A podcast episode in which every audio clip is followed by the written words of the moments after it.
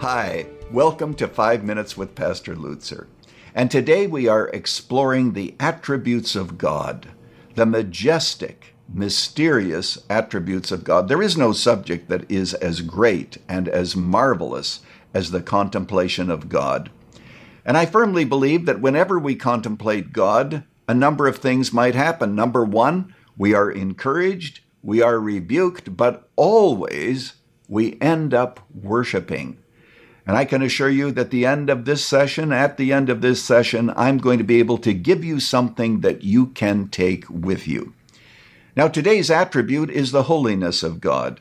And the passage of Scripture is Exodus chapter 15, verse 11. Moses says, Who is like you, O Lord, among the gods? Who is like you, majestic in holiness, awesome in his glorious deeds? Doing wonders, majestic in holiness. What comes to mind when I mention the word holiness or the holiness of God? Well, we think of his perfections. We think of the fact that God is separate from us. He is, as theologians say, wholly other. We think of all that. But I want you to also understand that God is his own standard. Holiness is what God is, and there is no external standard by which God can be judged. There's no standard to which he must conform. He is his own standard. He is who he is. And by the way, he did not choose the attributes that he has. He has those attributes because he is God. Now let's look at the context. The context of this verse is that Israel has just come across the Red Sea.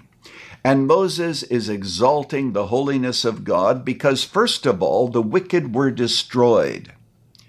Did you know that the holiness of God is shown and demonstrated by the destruction of the wicked, but also by the redemption of the righteous? And what separated Israel from the Egyptians was the fact that Israel had blood on their door. You know, that's really powerful. That illustrates the holiness of God. God says, I cannot simply forgive your sins. I cannot allow bygones to be bygones unless my holiness is appeased. And so the blood on the door, which of course prefigures the coming of Jesus Christ, means that God says, I'm putting a distinction between you and the Israelites. And in that redemption, I'm proving my holiness.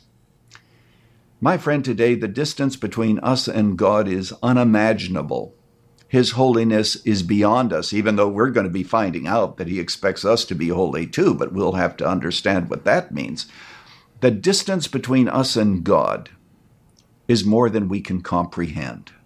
But thankfully, in Jesus Christ, God is brought to us so that the holiness of God, which blesses us, which gives us the assurance that there will be a final judgment, that holiness is no longer a barrier because of our sin, thanks to Jesus. If we have blood on the door of our hearts, His blood, the blood of Jesus, we can approach a holy God with confidence. As we leave today, let us worship God because of His holiness. Let us rejoice in the victories that His holiness accomplishes. And I want to ask you today go with God. Thanks for joining us for Five Minutes with Pastor Lutzer, a production of Moody Church Media. If you'd like more teaching to encourage you in your Christian walk, visit moodymedia.org or follow us on Facebook at facebook.com forward slash Moody Church Media. Join us next week as we continue to study the attributes of God together.